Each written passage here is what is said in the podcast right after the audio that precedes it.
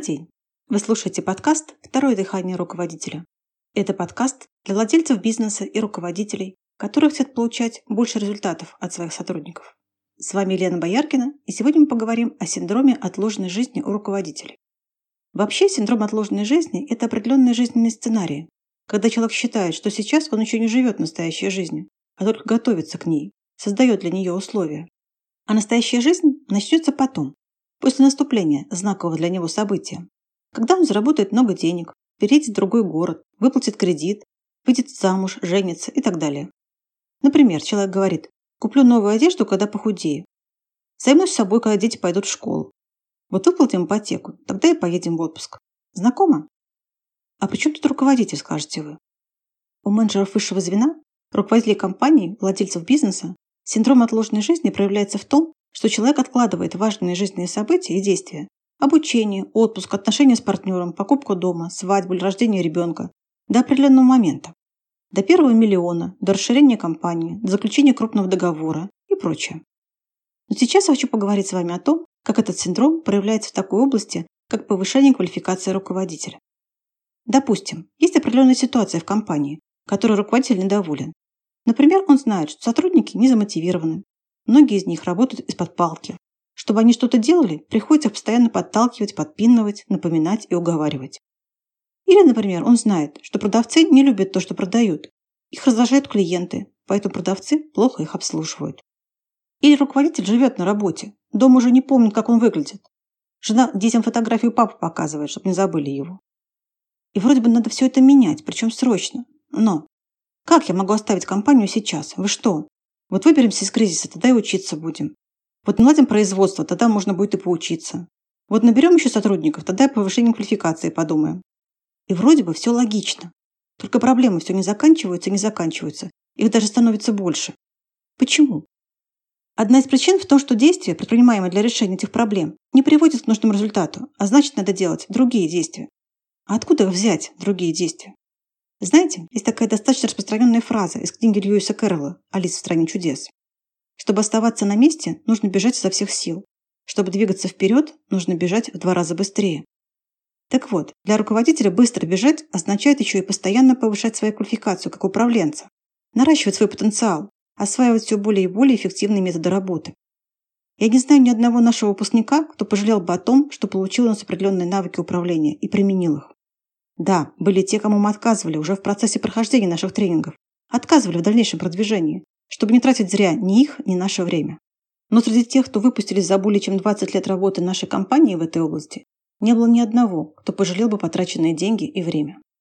Но были те, кто говорил мне потом, ну почему вы не сделали так, чтобы я попал к вам раньше? И таких людей достаточно много. Вот, например, недавний случай. Человек, который проходил тренинг по управлению, сказал мне, что знал об этой программе еще в 2010 году. В 2010. Ему уже тогда рекомендовал пройти эту программу его знакомый. Но тогда, да и потом на протяжении 12 лет, он находил себе объяснение, почему не сейчас. Проведу аналогию. Человек засасывает в болото, пока только ступни чуть погрузились. И вроде как надо выйти из болота, и человек знает об этом, но говорит сам себе, потом, вот сначала заключу крупный договор с заказчиком. Пока заключал, работал сам в поте лица, не занимался основной своей работой, работой руководителя. Ноги погрузились в болото уже по щиколотку. Вроде бы совсем выбираться надо, но тут проблема с бухгалтерией, и он сначала решить, а уж потом заниматься всем остальным. Ура, решил. Наладил, вроде все работает.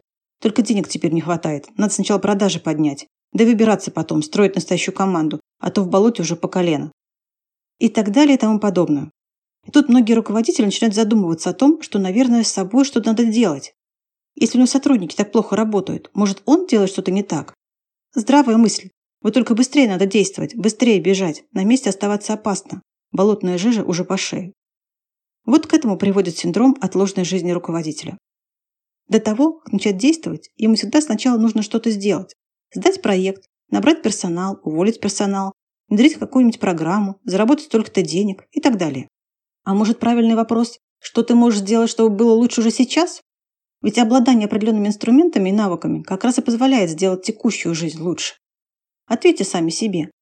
Если вы будете четко видеть, в какого сотрудника есть смысл вкладывать внимание и деньги, а в кого бессмысленно, как это повлияет на вашу работу? Что если ваши сотрудники будут работать на 40-50% эффективнее, с правильным настроем, и перестанут грузить вас проблемами?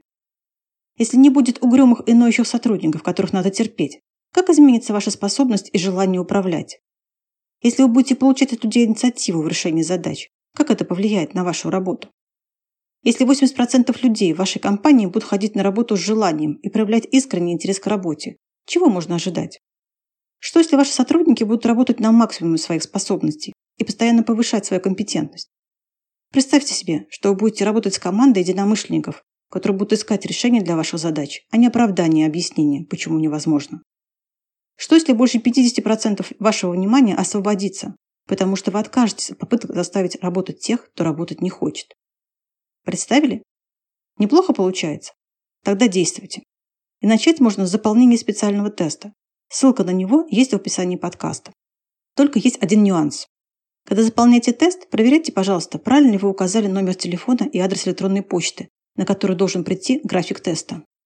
А то встречается ситуация. Приходит нам график теста какого-либо руководителя. Уточняет потом сотрудники, дошел или нет тест, а телефон оказывается неверным. А письма на указанный адрес возвращаются.